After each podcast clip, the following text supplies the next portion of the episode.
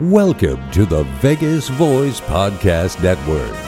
The Vegas Voice, the voice for your health, wealth, and good times, and Nevada's most powerful senior media resource. I'm John the Announcer, and happy to introduce the various Vegas Voice segments and interviews that you can also find in our magazine, on our websites and YouTube channel. Now sit back, relax, and enjoy listening to the Vegas Voice. Hi, everybody. This is Dick Arendt again, and welcome to my world. I've lived in Henderson for over 17 years now, and with each passing day, our town continues to grow and grow and grow with more and more and more residents, many of them like me from other states, choosing this town in the desert to spend their retirement years. Like many of you, my wife and I knew little about Henderson other than believing it was somehow connected to Las Vegas, it was in a desert, and that there was little or no snow unlike the Chicago area we came from, and that the sun shined most of the time. We were new to the area, and being inquisitive about our new home, and being a history buff, I thought to myself, I wonder how many of our senior citizens know much about its beginning and how it's developed over the years, and the people who were such an important part of that history. I'm going to tell you about one of them today.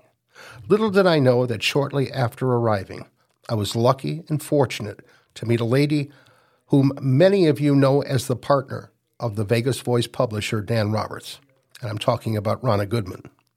Over the years, as I delved into Henderson's past, I came to realize that Rana was to become my living history book. In future editorials, I plan to talk about the amazing history of our little corner of Nevada. But today I want to start with one person whom I believe was and is as important as any person in its successful history as those who originally founded it. You see, Rana G., as she was known when she and her parents arrived from Great Britain following the end of World War II in 1953. The same year, the small 7,400 population town of Henderson was incorporated. She would fill me with stories that fascinated me each and every time we had a chance to discuss her life in Las Vegas. And truth be known, her story is one that I thought it would be a perfect time to tell you, our listeners, because she's every bit as important to Nevada as anyone I've ever met. Rana is a literal Vegas pioneer who has lived the story of what immigration should be, adding to a community in so many ways. There are so many tales she shared with me over the years, and it all began when her dad, who had never been to the United States, decided that he and his wife and children would make a new life for themselves in a new land, in a new city he thought would best represent America, the West. That was Rana's first story she shared with me. Dad wanted to buy land, and his first thought was checking out this new area that had recently opened and was referred to as the Strip. Unfortunately, he quickly learned that as an immigrant, his pockets weren't as deep as those of Howard Hughes, and he settled in Las Vegas, opening up a business in the downtown area. Meanwhile, little Rana had to get to school, and she ended up attending the Fifth Street Grammar School, now located just off the downtown area of the Strip, and it began as a nightmare for her. Combining her British accent with a rather old English European clothing didn't help her cause, being accepted by her early teenage peers, and following her being embarrassed by so many kids ridiculing her. The Rana as we know today began to emerge, telling her mother that unless she could look like an American, she wouldn't go to school.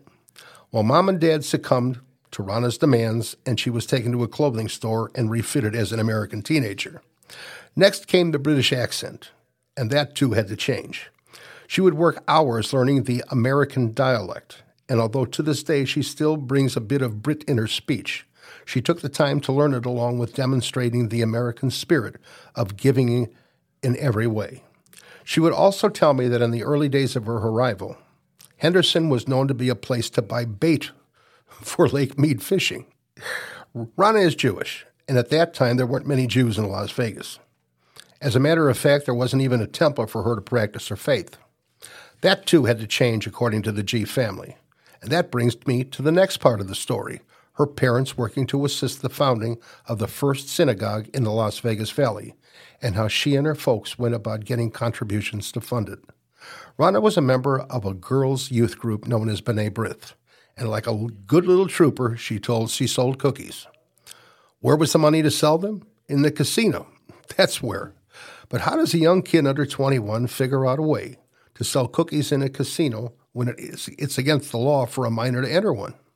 She goes in anyway and is quickly told to leave it by a pit boss who yells at her to get out and that she's too young to be there alone. And with puppy little dog eyes, as she was leaving, the man behind the gaming tables yelled at her and said, "Hey, kid, come here."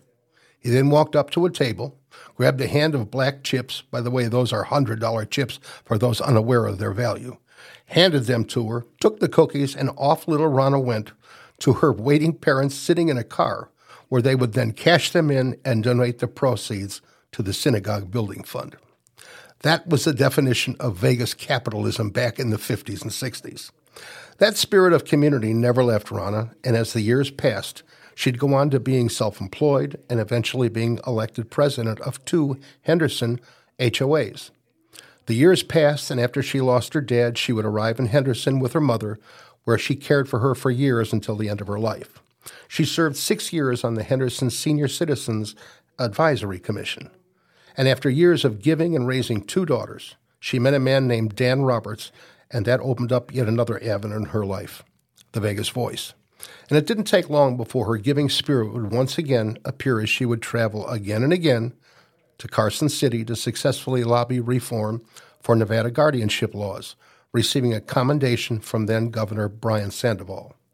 Now she's deeply involved in nursing home reform, and through it all, no matter the years and her advancing age, she's still the Energizer Bunny when it comes to righting the wrongs of society. It never ends for Rana Goodman, and her life can be summed up by the words her father once said to her, "Rana, you can't save the world," to which she would respond, "But I can try to save a corner of it." I have so many thanks for the years of Rana's friendship. She's someone from a foreign land arriving on our shore should be. A pioneer role model coming to a new world, recognizing its wonders, learning its ways, and dedicating her life to making it a better place.